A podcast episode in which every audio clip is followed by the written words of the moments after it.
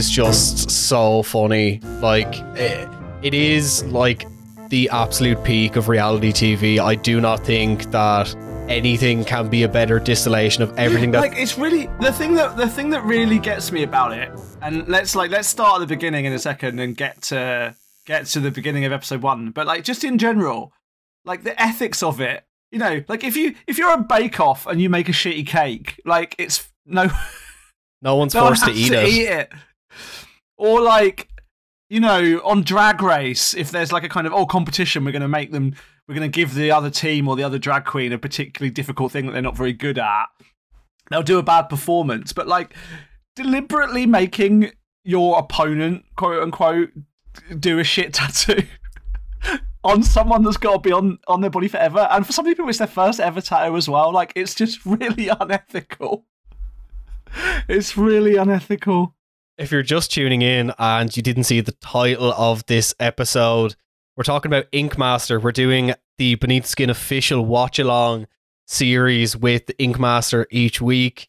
Ink Master is like one of my favorite TV shows. Like I have watched pretty much every single episode of Ink Master that's ever come out. I it's like pure trash. It's incredible.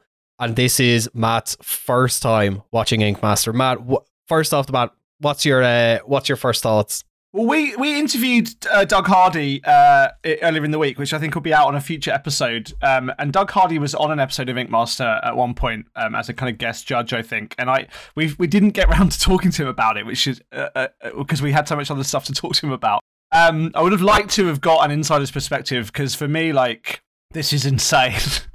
um, I've never like okay, so I watched like some of Miami Ink when it first aired, like whenever that was, like 10, 12 years ago or whatever. I wrote a little article for a little magazine that I was publishing with a colleague of mine. Uh, it was a magazine called Paperweight, which people can find on my academic research website. And, um, you know, about tattoo TV and stuff.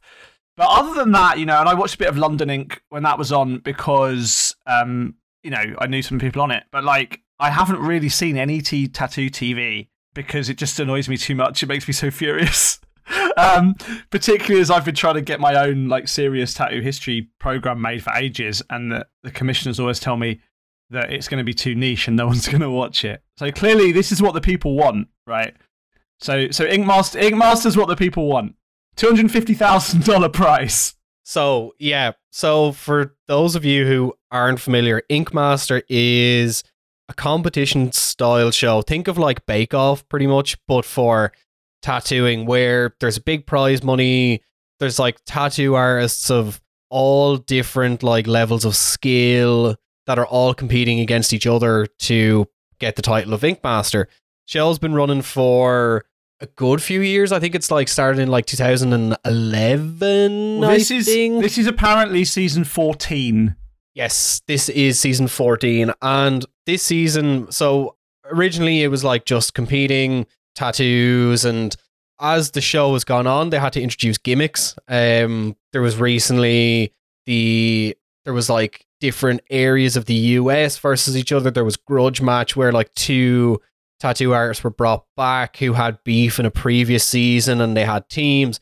Where this season is all about they brought people back from previous seasons who didn't win. It's like a kind of all stars thing, right? Like like like like drag star, drag race has the kind of all stars format. The other thing I have to say is a sort of prelude before we get into the deep conversation on this, Tom, is like you know I've never been a big reality TV show watcher, um, but my my partner, my my um, my partner Layla is obsessed with reality TV. So uh, we I have been watching a lot of these shows, um, certainly over lockdown, and we watched the we watched Bake Off and we watched Pottery Throwdown and we watched um, the the the, the um, the BBC like um, clothes dressmaking one, uh, which my friend Amber's a, a guest historian on.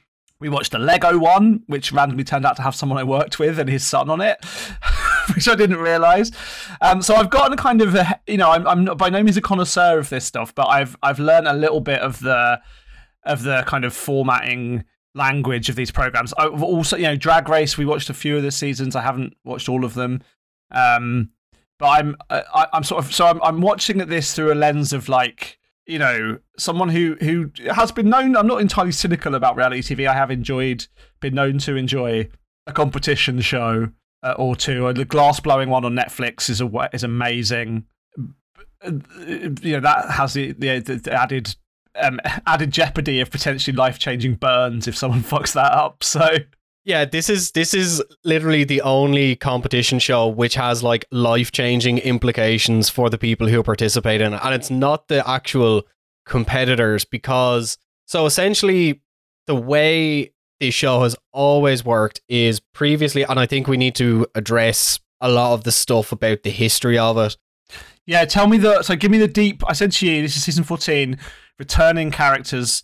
I don't know who any of them are. Um, you know, I I'm very excited to see Joel Madden from Good Charlotte uh, on as the judge, uh, and you know, Ami James obviously a pretty decent tatter, and Nikko Hurtado like genuinely a legend. But like everyone else, I and, and Dave Navarro, you know, obviously we know who he is, but I don't know who any of these people are. Uh, I don't know any of the lore. I don't know any of the of the of the history. So this is what I need you to fill me in on, Tom. Okay, so potted history of Ink Master used to be hosted by Dave Navarro. Initially, I was kind of like, why is Dave Navarro the host of this show? He has a lot of tattoos. He's a rock star. Okay, get over that pretty quick. And then the old judges were Chris Nunez and Oliver Peck. Chris Nunez, very, very well known, well respected, very talented artist. Oliver Peck, also very well known and very good artist in his own right. Unfortunately, um, pictures came out of Oliver Peck in blackface. You know, that's not really acceptable. So this kind of coincided with season 13, which was the last season that happened. Um, and it came out right when COVID was happening. So the it got to the actual final, which the final for Ink Master is always meant to be live. So you do your kind of like live six, eight hour tattoo in front of a big audience. There's all this sort of stuff. And it got cancelled. So season 13, no one won Ink Master. So it got the show got cancelled, both in the literal sense and because and because of Oliver Peck. So uh, for people who really enjoy this show, they were kind of like, "Oh, is it going to come back?" They the word was that like it's not coming back, it's done. Um, they announced it earlier in the summer, and so Dave Navarro is no longer the host. Like you said, it's Joel Madden, the lead vocalist of Good Charlotte. Uh, Ami James is one of the judges. You know, Ami James, fantastic Japanese tattooer from Miami Ink. You know, if you watched TV, reality TV in the mid 2000s, you know this guy. Uh, Nikko Hurtado, fantastic, fantastic. Ex-Israeli, ex-Israeli army like sniper, right? Yeah, yeah. He, Ami, uh, Ami James is a weird guy. Um, he's Israeli, uh, Jason Statham, but Nikko Hurtado, like you said true like legend of the game, and Ryan Ashley, former winner of Ink Master Season 8. I have some thoughts about this, which I'm going to get into later on. Um, but so the roster for this season is all people who have previously on it. So you might recognize some of these names, you might not. If you watch the show, you'll probably recognize them. So 10 contestants on this season are Bob Jones, who is like a incredible biomech and anime tattooer, like insane shit. Angel Rose is black and grey, a lot of realism, that sort of thing. Katie McGowan was on season six and season nine. Holly Marie, Hiram Casas, another black and grey realism artist, is a really, really heavy representation of black and grey realism. Gian Karle, who is my favourite, um, should have won season eight. He should have beaten Ryan Ashley, but uh, Gian is a neo trad artist. Creepy Jason is a new school artist that wears like a pork pie hat. Uh, Pon de Man is like kind of new school sticker, kind of illustrative style. Uh, Deanna James is she kind of does very like painterly, no kind of outlines, very like flowing, colorful works. And Chris Shockley, who also does kind of a bit of everything. So, okay, let me let, let me ask my first question then. Right now, you've gone through that list of people. It's it's it's twenty twenty two, right? We're pushing twenty twenty three. Why the fuck is there still a contestant who goes by, presumably ironically, creepy Jason?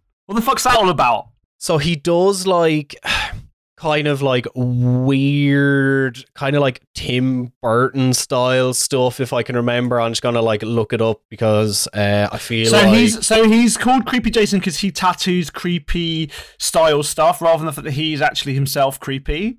yeah, Okay. it's kind of like um in the school of now Kelly Doty, who is a former contestant on Ink Master, yeah, an incredible, incredible artist. He do like Creepy Jason does kind of like illustrative, a little bit new school stuff, like a lot of you know, if you look at his Instagram, there's like Freddy Krueger, there's like kind of a weird piece of cheese in a top hat, like that sort of thing. Does kind of, you know, weirder stuff. Um but yeah, we'll get we'll get into creepy Jason. So okay, so he's not called Creepy Jason because he is creepy. That's that's the first No. thing I wanted to No, I wanted to get clear. So the second thing I want to get clear is why why visually everything from the tattooing to the th- clothes to the to the set design does it look like 2003? Like, is this just because 2003 is having a fashion resurgent moment? Like, it was properly weird. As I said, this is probably the first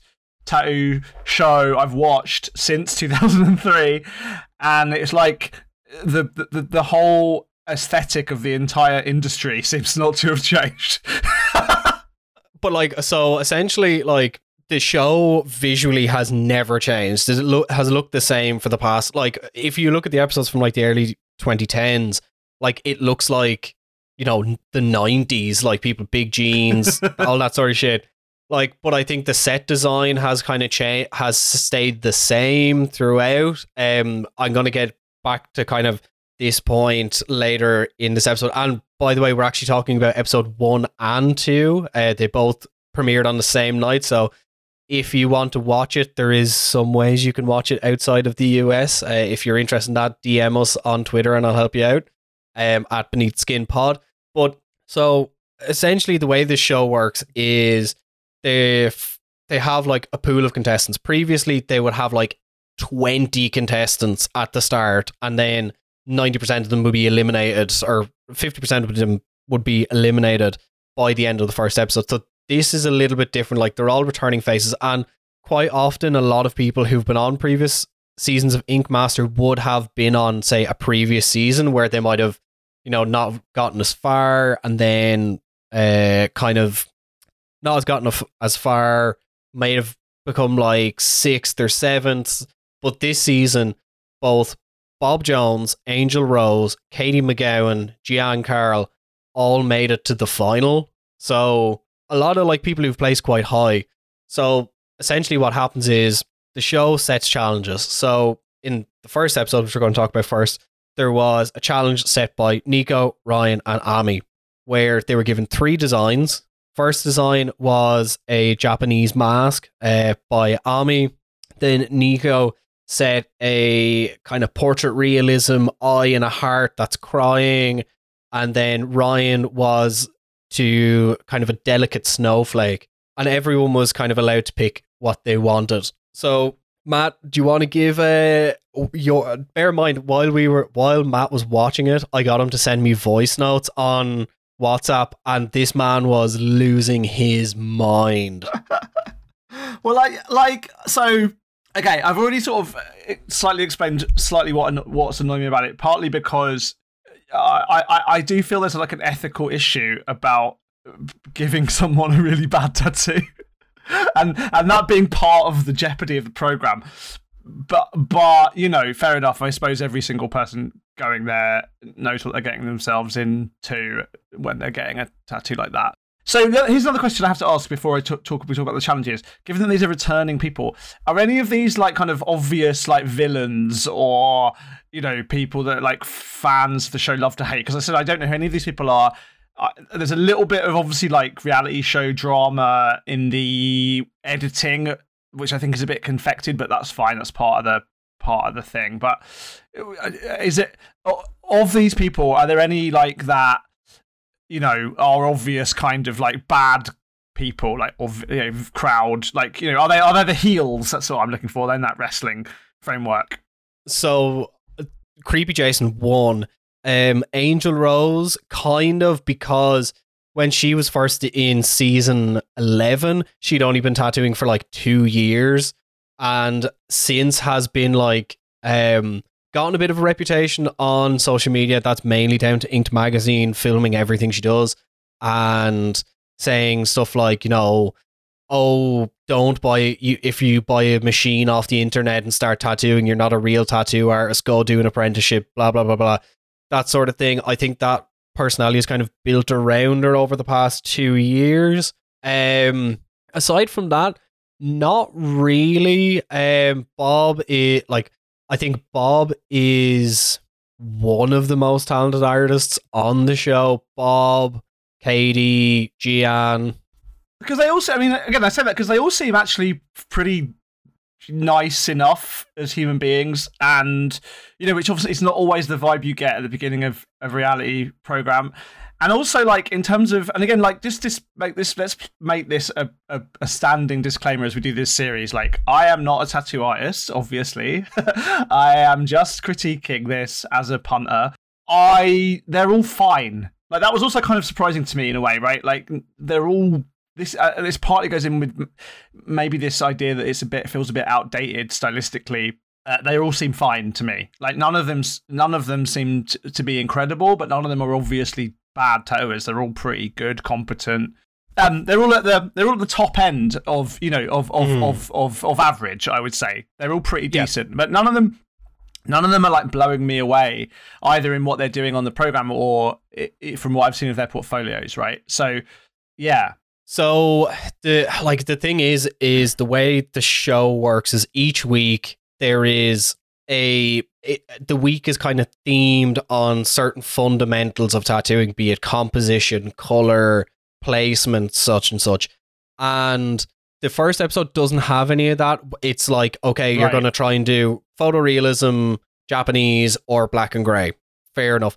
The shocking thing about this season is there is no trad artist on it because traditionally in every season there'd be like one or two people who specifically uh, yeah. do trad like Jimmy Snaz from season 13 and season 11. Fantastic, fantastic, incredible traditional artist. And I think the reason why this season there's no trad artist is because when they do trad week, the trad artists do phenomenally yeah. well, and then everyone else kind of struggle with. But I think yeah. that's why when we're talking about this Japanese mask, which is the one that causes most difficulty, which you have some thoughts about. Yeah.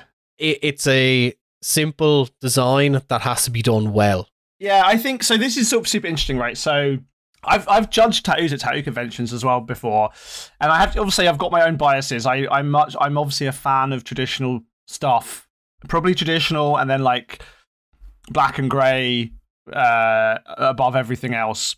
Um, be interesting to see if they have anyone come and do black work because that would be interestingly problematic. But like, um, I have my own biases, and obviously a lot of the kind of new school stuff I'm not a huge fan of. Like, certainly stuff that isn't very outliney, I I have instinctive issues with. But I have to try and be like objective and like they, you know, as I said, they all seem to be like all right tattooers, but there was a lot of like, uh, uh you know, a lot of.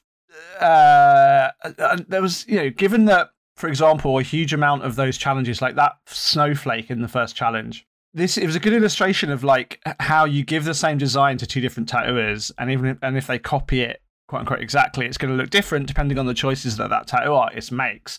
Like there's a whole chapter in my PhD thesis about that. Um, so I think it's really interesting, probably as a, from a customer's point of view, to realize that you've got to pick your artist as well as your design because you know um, uh, what's her name? Ashley, the judge. She Ryan, she's obviously Ryan Ashley. Ryan Ashley. She's obviously a pretty great, like delicate, fine line artist. And the, the, the artists that had a go at that like, really, really butchered it. I mean, it also, again, to be fair on them, they've got 60 minutes, which is like disgraceful. Like, I understand why they put time limits on Bake Off or Master Chef or whatever because the time is part of the jeopardy. But like, trying to do any tattoo in 60 minutes, let alone any of, I mean, any of those ones that they were given as a design. I mean, the, the Japanese one, I think probably you'd have a, but trying to do like that, that realistic color thing or that very very complicated symmetrical thing with all those circles on it in 60 minutes is just setting people up to fail and setting your customers up to get bad tattoos um, but i thought like you know it was really interesting that every single one of those artists that did the snowflake so i think chris did it right and um, did Deanna? I I should have yeah. Deanna did the. Um, they just they just lined it too thick. Oh, and Angel did it as well. Like just uh, lined it too thick.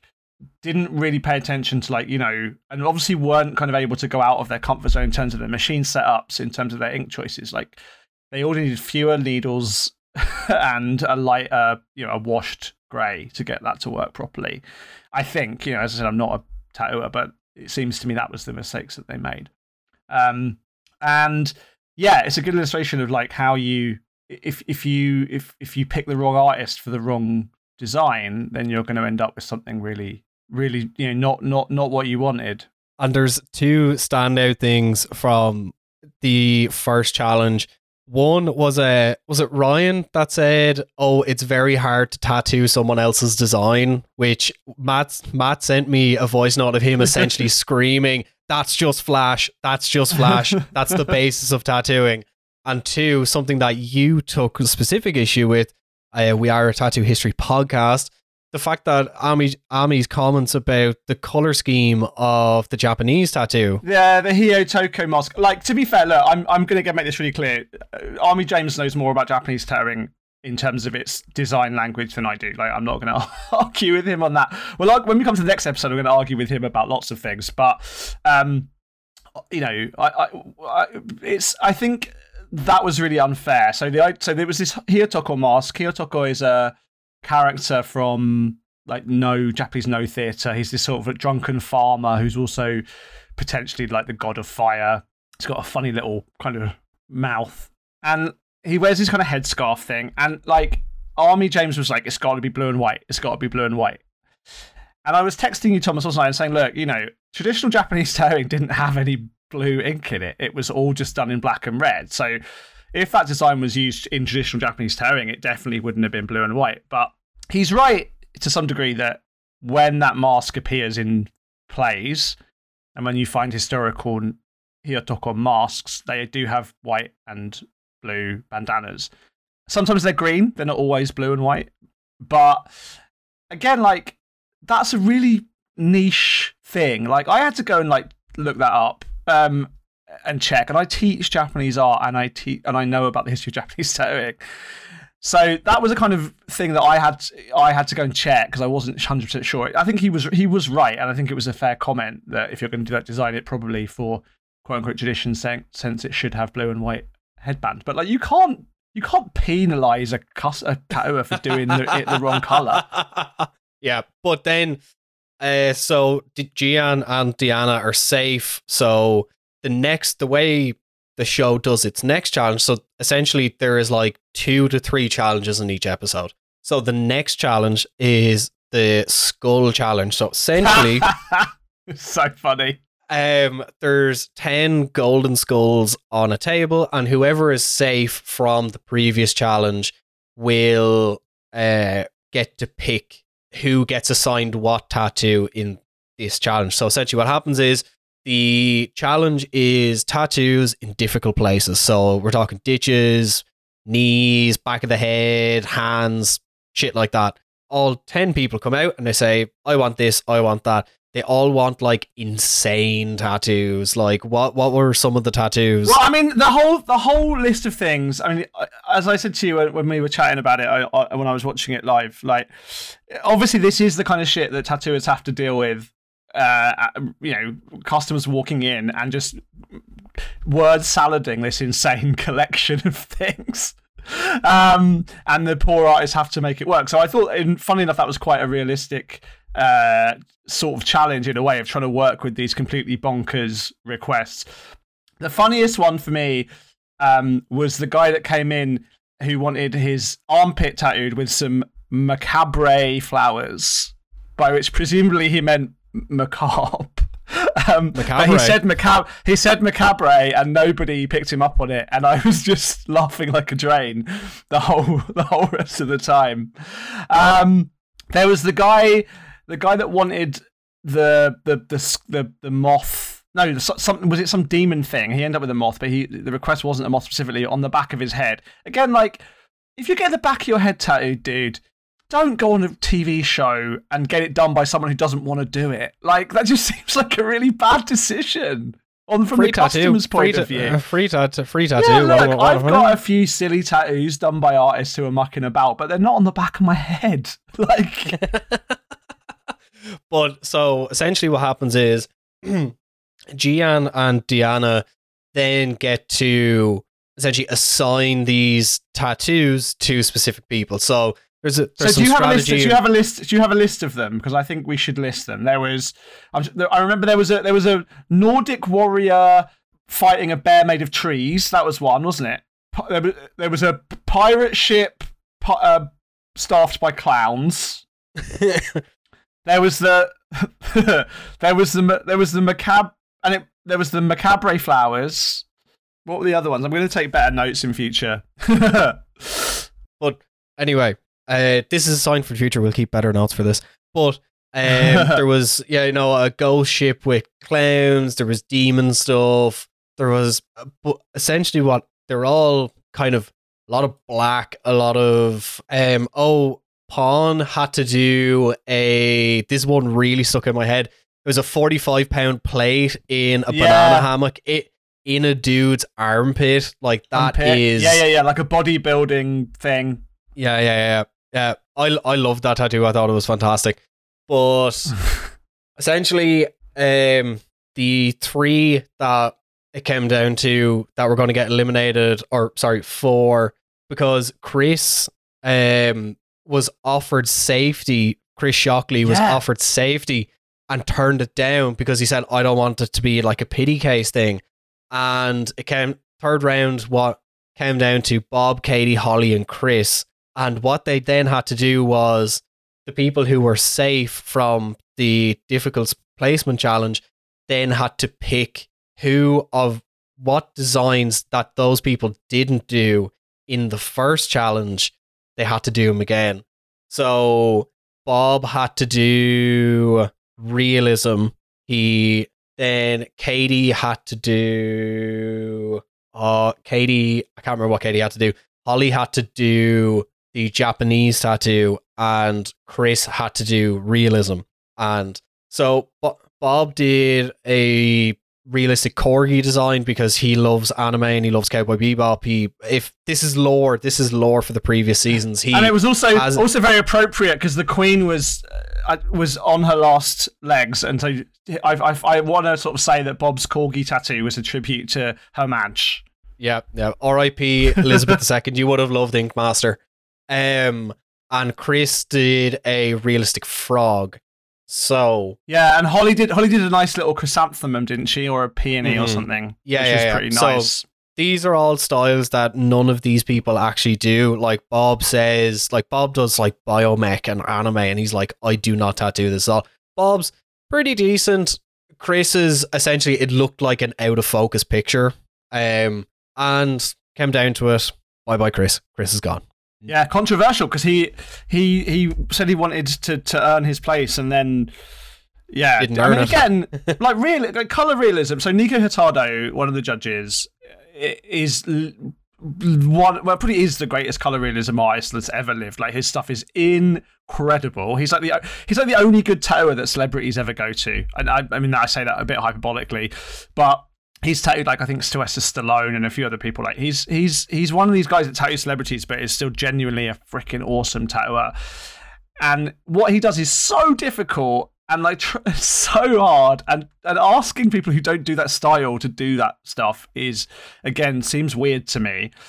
Um, but yeah, like I think both of them did a pretty. I mean, again, I'd love to see those them healed.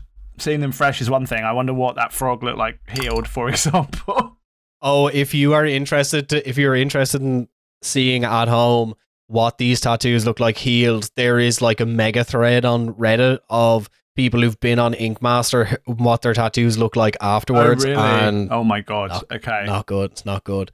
But that's episode one. What, what were your, so as a, as a fan, so as a fan of the program and of the format, like how does this how did that first episode stack up? Because I thought it was like, as I said, it was weird. Like I thought the the the quality of the tattooing was fine, but only fine. I, I have big ethical problems with the format, but like, uh, and the judges didn't seem to have a lot of chemistry with each other. Like, so so, what was your vibe of it? So I I think it was one of the weakest openers so far. Like if you look at like other episodes or other seasons, like I think it was season six where they did the convention style tattooing for the first episode. So you had to tattoo as many designs as you could, uh, convention style. I think there was a lack of chemistry between the judges. Like uh, the one thing you can say about Chris Nunez and Oliver Peck is they had great chemistry and they like they had good banter and it was funny. Dave Navarro is quite good. Um, Dave Navarro's like weird floating head appearance in this episode is so strange as the master of chaos. But yeah, I think I was a little bit disappointed in it, but I know, and th- this is my thing with reality TV in general. These shows only get good halfway through the season. Like they only re- Yeah. like once you've once you've have people in a room for like a couple of weeks at a time, then they have, uh, you know, then they have a bit more chemistry. I I think the it's weird that you said that this show seems like it came out 10 years ago because in some ways it does, but also like that conversation between Jason and Chris where they're talking about their feelings, like that feels very 2022. Um, and I think that's that sort of stuff in every season is what dates it. Like if you look at older seasons, there's a lot more conflict. Like people are like genuinely like at each other's throats at Yeah. points. Like Well, I don't in like. I don't mind there not being that as a tattoo fan rather than as a reality TV show fan. Maybe the reality TV show fans want that. I don't know. We want blood. We want blood. Hey, are you enjoying the show? If you really like Beneath the Skin and you want to help support us, you can do so on Patreon. For little as five quid a month, you can help make this show possible, help us buy research materials. So, if you like the show and you want to support us, consider kicking us a few quid a month, and you'll get everything from bonus episodes to Q and A's, and you can even vote on what tattoo I'll get when we reach a certain subscriber count. Matt, have you got anything to say? You should really definitely uh, fund the Patreon because tattoo history is massive, right? Deep, wide, complicated. We're covering some big hit topics on the main feed, but on the Patreon subscriber only feed, we'll be getting into some really more interesting, niche, deep topics you don't want to miss out on. And honestly, the chance to kind of decide what Thomas gets on his body is probably just a once in a lifetime opportunity. Subscribe, chuck us a few quid. Don't miss out on the chance to ruin Thomas's body forever. So okay, so that's because uh, yeah, I you know like as I said, I was sort of messaging you uh, irritatedly about the show, but nothing like properly enraged me. Episode two is is different. Episode two just made me really annoyed. I think Matt. I think I think Matt genuinely had a psychic break during this episode. So the first episode, a bit meh. Like I think if considering how much expectation there was on the return of Ink Master, a little bit let down. Episode two, great. So episode two, its skill of the week is creativity. So this is where we return to the traditional format of the flash challenge. So these are challenges that challenge that test the fundamentals of your tattoo skills. So do do they? like do they? Is that what they do? uh, yeah, in, Is that in theory, Is that, in theory, is that what they do? Okay, okay. Yeah, so um uh, like there has been so many incredible flash challenges. Uh, the burnt toast uh, one is for shading is one of the funniest things I've ever seen. I think that's in season 11 where they're given blowtorches and a wall of bread and they have to make a design by So by I said to toasting them. you, yeah. I mean, Jesus Christ! I said to you, like, so in this episode, what they they have to like do a kind of window display using post-it notes, which you know, like I said to you, like it feels like they've lo- already. It's episode two. They've lost faith in the format because already they're not t- talking about tattooing. But you said, you know, that maybe that's probably what TV needs. Like TV. Uh, yeah, I, when I wrote that article about um, Miami Ink a, a while ago, which obviously was not the same kind of show. It was much, you know, a, a lot of it was about the drama of the customers and their kind of weepy stories.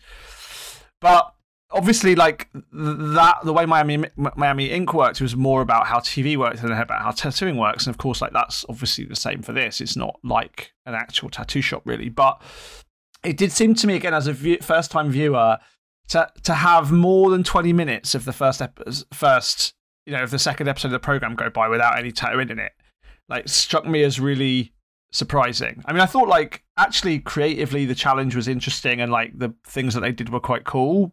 To be honest with you, but like, I uh, and I guess maybe they reveal something about. But again, it was a it was a group challenge, so it doesn't really tell you much about any of the individual people involved. Tattooing. Well, so es- yeah. essentially the the way they work is the flash challenges are meant to kind of test people's uh, relationships with each other, put a bit of strain on the group because uh, they're obviously like testing like certain fundamentals of you know drawing skills, creativity, composition, color, uh, line work, shading, and obviously certain styles lean on those things more than other things. So what it does is it kind of creates strain among the contestants based on okay, well like a black and gray artist is going to have more kind of understanding of shading than say someone who does like really delicate fine line like with no shading nothing whatever.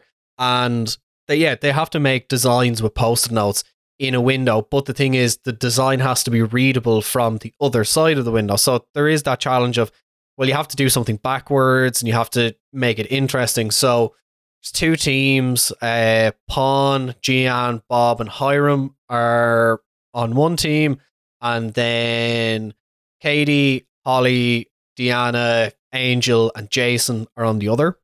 And Pon and Gian's team, they are arguing about like, oh, what are we going to do? What are we going to do? They design kind of like an underwater scene, and they use the fluorescent lights in the background as an element, and it, it's interesting, sure. They're they're quite fun little pieces of you know, of of of sort of graffiti esque kind of poppy art stuff. I think they're they're fine. I don't know what much I learned about anything watch, watching it. Yeah, like um, it, it's.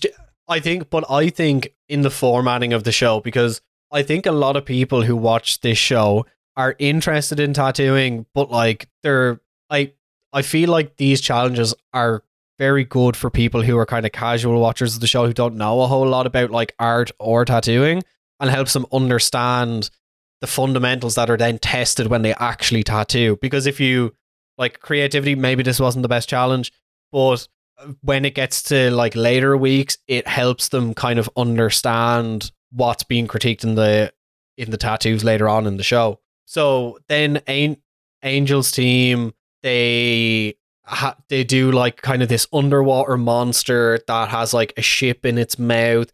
I thought this should have won. I think I thought it was like a really interesting use of like the material, the space that they had, you know. But can you argue with Ami James? yeah, I thought again. I thought they were fine. I mean, like I think they were both pretty. The critiques are pretty pretty spot on. I think it was a fairly straightforward.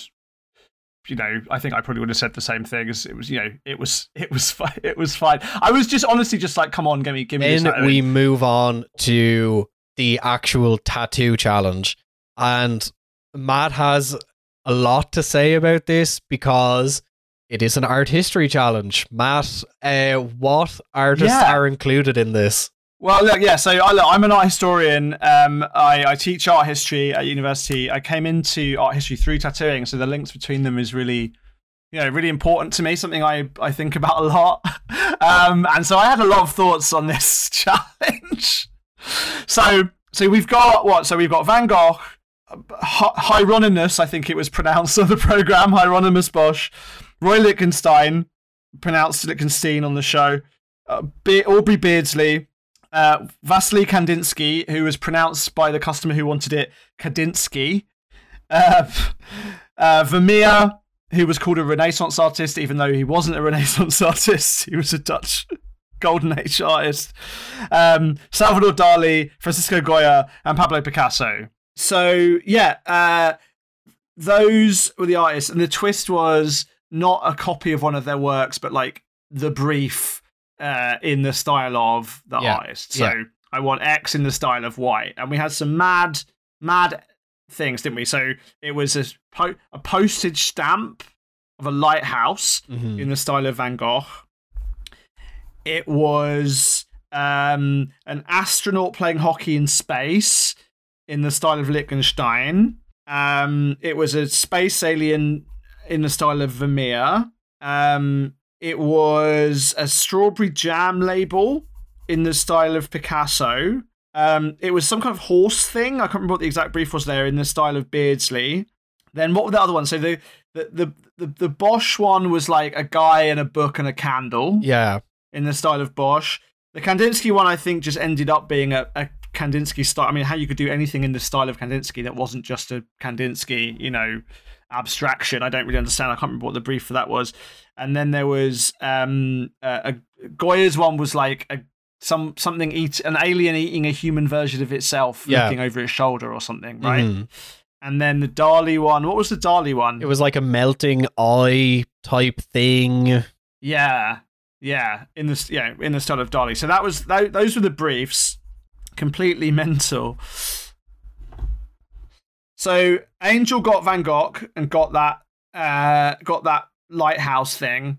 I think she did actually a pretty decent job. I mean, so the critique on that was it. Ami said that it's nighttime, but the the um, lighthouse is white. I mean, sort of fair enough. Although it is a lighthouse, it is lit up. Yeah. So I don't know, like, let's add the laws of physics, the the list of things that Ami James doesn't understand. But I think like fair, fair enough. Um, I will come to the ones I had problems with uh, last. So the Beardsley, yeah, Gian who won, really sort of pretty confident, like line work horse. Whether it was Beardsley, uh, totally Beardsley, I don't know, but it was pretty nicely done. The Kandinsky that Bob did The one thing I want to say about like like Gian, he is a neo trad artist. Beardsley, kind of Art Nouveau. It works. It works. He he got really lucky. Yeah. Um, Bob's Kandinsky was nicely done. Uh, you know, again, I, I'm worried about how stuff like that would heal without line work, but it looked like a Kandinsky to me. Um, Pon did that like Vermeer alien thing, which was fine. I mean, Nick Nikko Hurtado said it should have had less line work. Fine, I think, if you're going. But you know, it's a tattoo. Not everyone's Nikko Hurtado. I don't really blame him for putting a line around that alien's face, and it. I think it was okay to me.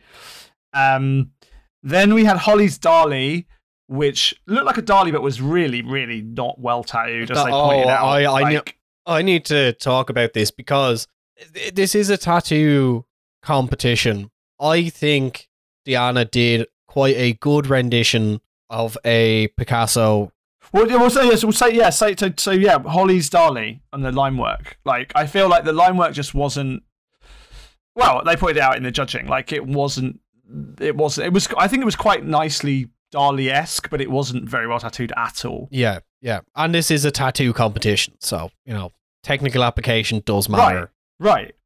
Um, then we had Katie's Goya, which you know Ami James said made him feel creepy and it was too dark. But like, it Goya's a creepy dark artist, dude. Like again, I thought Bear in mind as well when the person said they wanted a Goya, they had a picture of Saturn eating his son. Like, eh, if you're if you're going for that, that's what you want. Ryan Ashley said like, oh, you know, it it, it makes me feel something, and you know, this doesn't make me feel the same way. I'm like, yeah, I I think it was actually quite a faithful rendition of Goya if that is what you're going for. Like, obviously not like yeah, his black period, but like pretty good, pretty good. I th- I thought it was good. Yeah, I think she was harshly treated there. And then before we come on to Jason and Hiram, uh, Deanna's Picasso. Deanna who went home, like I think unfairly. Like I thought it was. I mean, yeah, technically it wasn't great, although Picasso doesn't paint up to every single line. Uh, You know, if we're looking for kind of things that look like, if we're gonna have a go at, um, uh, have a go at Pon for the Vermeer alien having a border, I don't think you can really have a go at, uh, at Diana for having a Picasso where the shade doesn't go up to the edges because he didn't always do that. But I thought it was quite nice. I'm, I, I she wouldn't have been my pick to go home. I don't know, like I, I, I will say what with, thought. with Diana's tattoo, like the skin trauma that was done on it, that was a rough tattoo. Like, bear in mind when they do the when they do these big challenges, they have five hours to do them. That include I don't know if that includes composition as well, so you're drawing as well. But like that tattoo is going to heal bad because that skin was fucked. I didn't notice that actually, but I'll take your word like for it. if yeah, if you're watching at home, um, if you're listening to this before you watch it or you're listening to it after you watch it, go back and look at the close-ups of that tattoo because like the lower left-hand side, the skin is like bruised as shit. The like whatever about I liked it as a tattoo, but its application was rough. Yeah. Okay, so let's let's talk about the two that I want to talk about. Hira, Hiram's first, the Lichtenstein, which I thought was really good. Like again, with a ridiculous esque brief, he did a pretty good job. The critique that he got from Ryan was close-up lines don't exist in pop art, and I sent you what Like Immediately after said seven, that. seven different like pictures. loads of stuff from Lichtenstein, including like if you if again people are people are kind of watching at home, like Google his monochrome roses that he did, full of really nice close up line work. If you look at any of the kind of fighter pilot heads that he did in black and white, um, also super tightly packed with line shading. Like lichtenstein was copying or exaggerating or working on the compositional and technical traits of comic books. So to get kind of that kind of shading, particularly in his work that wasn't massive scale, so a lot of the work that maybe Ryan's thinking about is the really really huge stuff. But even in even in Whaam, which is the Tate Modern, which I sent you a close up from the the the the, the fighter plane piece that probably from people are familiar with, that's got close up line work shading in it as well. Like fine as a tattoo at that size, maybe it needs fewer lines, and I'm I'll again I'll defer to her judgment on that. I think probably she's right. You know, I'm a tr- traditional guy. I like stuff that's a bit more stripped down. But like, don't don't try to justify it on the basis that Roy Lichtenstein of all fucking people didn't use close-up lines to shade. Like, come on, come on. I sent you yeah, just loads and loads of pictures, particularly the roses. Um, that he did. I'm going to quickly check what year that's from. I think it's from the 1950s. Like the, those those pieces um, are just full of tight, close rendered lines. So get the fuck out of here, basically. Like you know.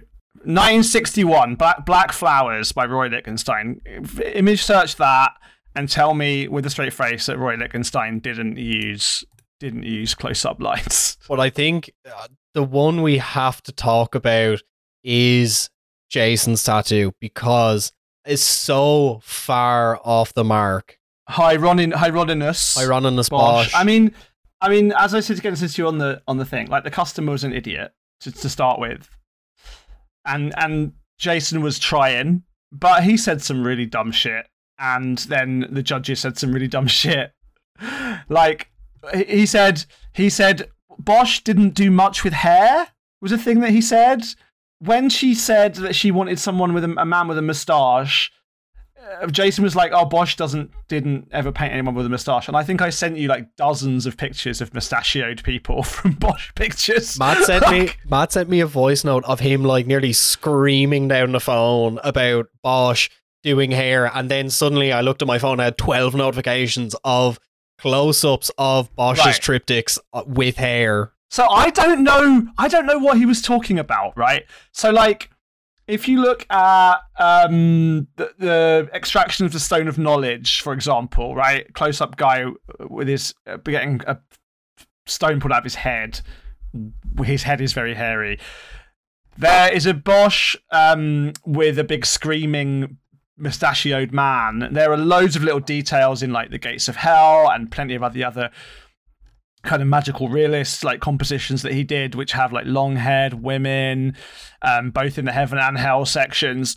Like, what the fuck is he talking about? Literally, the center panel, the center of the center panel of the Garden of Earthly Delights has two characters with hair. Yeah, quite a lot of the women uh, in the hell scenes actually have their hair unbraided because that's symbolic of their kind of wantonness, right? So, uh, where the fuck is he getting this idea that Bosch didn't do hair? Like, why does he think that? That's what I want to know. But also, as well, the second thing was that Bosch didn't use a lot of red. Well, that was that was because he did red because the customer had black and red in her sleeve already, and like he didn't do a like he didn't do a Bosch tattoo at all. Like the style of the guy looked like Victorian rather than you know 15th century. Like uh, yes, the customer was being difficult, but like he didn't he didn't get the stylistic cues of Bosch at all. But then when it came to the judging, Ami James said to him, I, I, "I'm sorry, it's red because they didn't." Didn't use red in the Renaissance, or that color didn't exist in the Rena- in Renaissance painting. I'm like, what the fuck are you talking about? Like, there's just so many people dressed in red, like in every single one of Bosch's pictures. Huge segments of, um, again, of the hell section of, of Garden of Earthly Delights is people in red cloaks. Like, Descent from the Cross has a figure in the foreground wearing red. Like, I don't understand what you're talking about. I don't understand what you mean. Like the picture that the picture that they got given, to be fair, the picture that they got given as reference didn't have any red in it. They were like, oh, it could have been green like the picture. But like the brief wasn't to make it like the picture, it was to make it like the style of the artist, and then and then to say, oh my god, like to say there was no mustachioed people, and I, I sent you loads of pictures again, particularly from Descent from the Cross. Super interesting picture, by the way, for tattoo history or body mod history because it's got people with facial piercings in it. Um, super interesting picture that from a historical point of view. But um, I just sent you so many pictures of people with moustaches in his. I mean, often again, a bit racially problematic. They're kind of coded as like Turks or Jews. I think a lot of the time. So, you know, uh, fine. Be be be careful about how you're reproducing those images in a contemporary tattoo. But like, don't fucking piss on my leg and tell me it's raining. Don't tell me there's no red in Rena- not even, he didn't even say he didn't even say there's no red in Bosch. He said there's no red in Renaissance painting. Like motherfucker, like uh, I don't know, fucking Rubens, like like Rubens did Madonna of the Pinks, whose whole fucking dress is red. So it, I think I think it's safe to say that this episode in particular broke Matt's brain. But so Diana went home it it was a. F- sorry, Ruben. I mean Raphael. So look, I'm I'm going I'm having up for making stupid art history mistakes, and I just confused Rubens and Raphael. But yeah, Diana went home. I think justifiably so. If looking at it as it's applied as a tattoo, I think their critiques of it not really being Picasso were a bit off. But this is what it is. Diana went home. So now there's eight left. Matt, how are you feeling now? Your first experience with Ink Master. Bear in mind, we are going to be doing this every week. This is going to be included on the free feed. It'll come out probably at the weekends for you to watch along. I know Ink Master isn't available outside of the US. There is ways around it. I can help you. Um, but whether you listen as it's coming out or as Ink Master comes out in the UK, in Europe, and in Australia, I think it's coming out on the 29th of September yeah, we'll be doing this every week. Matt, are you excited? How do you feel? Gonna, again, I am excited. I am gonna again. I'm gonna have to kind of make an erratum correction in my ranting. The painting I'm talking about by Raphael is the is the Garvagh Madonna, and Rubens did a Madonna with a red dress, and Raphael did a Madonna with a with a red dress. He did an painting called Madonna of the Pinks. She's wearing a blue dress in that. So I'm just I'm gonna hold my hands up to that mistake, but uh, it's unfair of me to rant at Ami James, but Apologize to Ami James. You've hurt his feelings. Well, there's there's too many pictures by Renaissance artists of women wearing red dresses for him to say that the color red doesn't exist. I mean, fucking Pope Julius II in like completely wearing a red papal outfit, like Velasquez, uh, who uh, who who did a pope. Like, what the? F- just stop, Stop.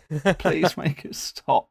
Yeah. So, have you got anything that you'd like to say before we close out? Okay, well, what am I going to say? Um, my favorite uh, is Pon.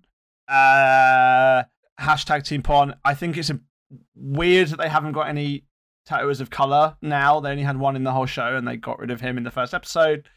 Um, and it, I'm going to have to up the dose of my blood pressure medication if I'm not careful. I'm going to give my tattoo of the first two episodes to Gian. That Aubrey Beardsley horse was incredible. And anyway, if you like the show and you want to hear more, you can find us on all major streaming platforms. I assume if you're listening to this, you've already found us. You can support the show and get some bonus episodes on Patreon. You can find us at Beneath the Skin. If you want to find us online, you can find the show at Beneath Skin Pod on Twitter. You can find me at Got It at Guineys. And you can find Matt at at Matt Lodder. What is Guineys? I've always meant to ask you that. Oh, it's like a um uh, it's kind of like Poundland uh, in Ireland. See, we have Poundland, but it's called Deals with a Z. But it's like this shop that is like just in Dublin that you can buy anything in, but it's like really, really cheap. Um, I got it years ago. I've never changed it. I used to have my name on social media, and then I changed it, and we can never get it back now. Yeah. Thanks very much for listening to the show, and we will talk to you soon. Bye.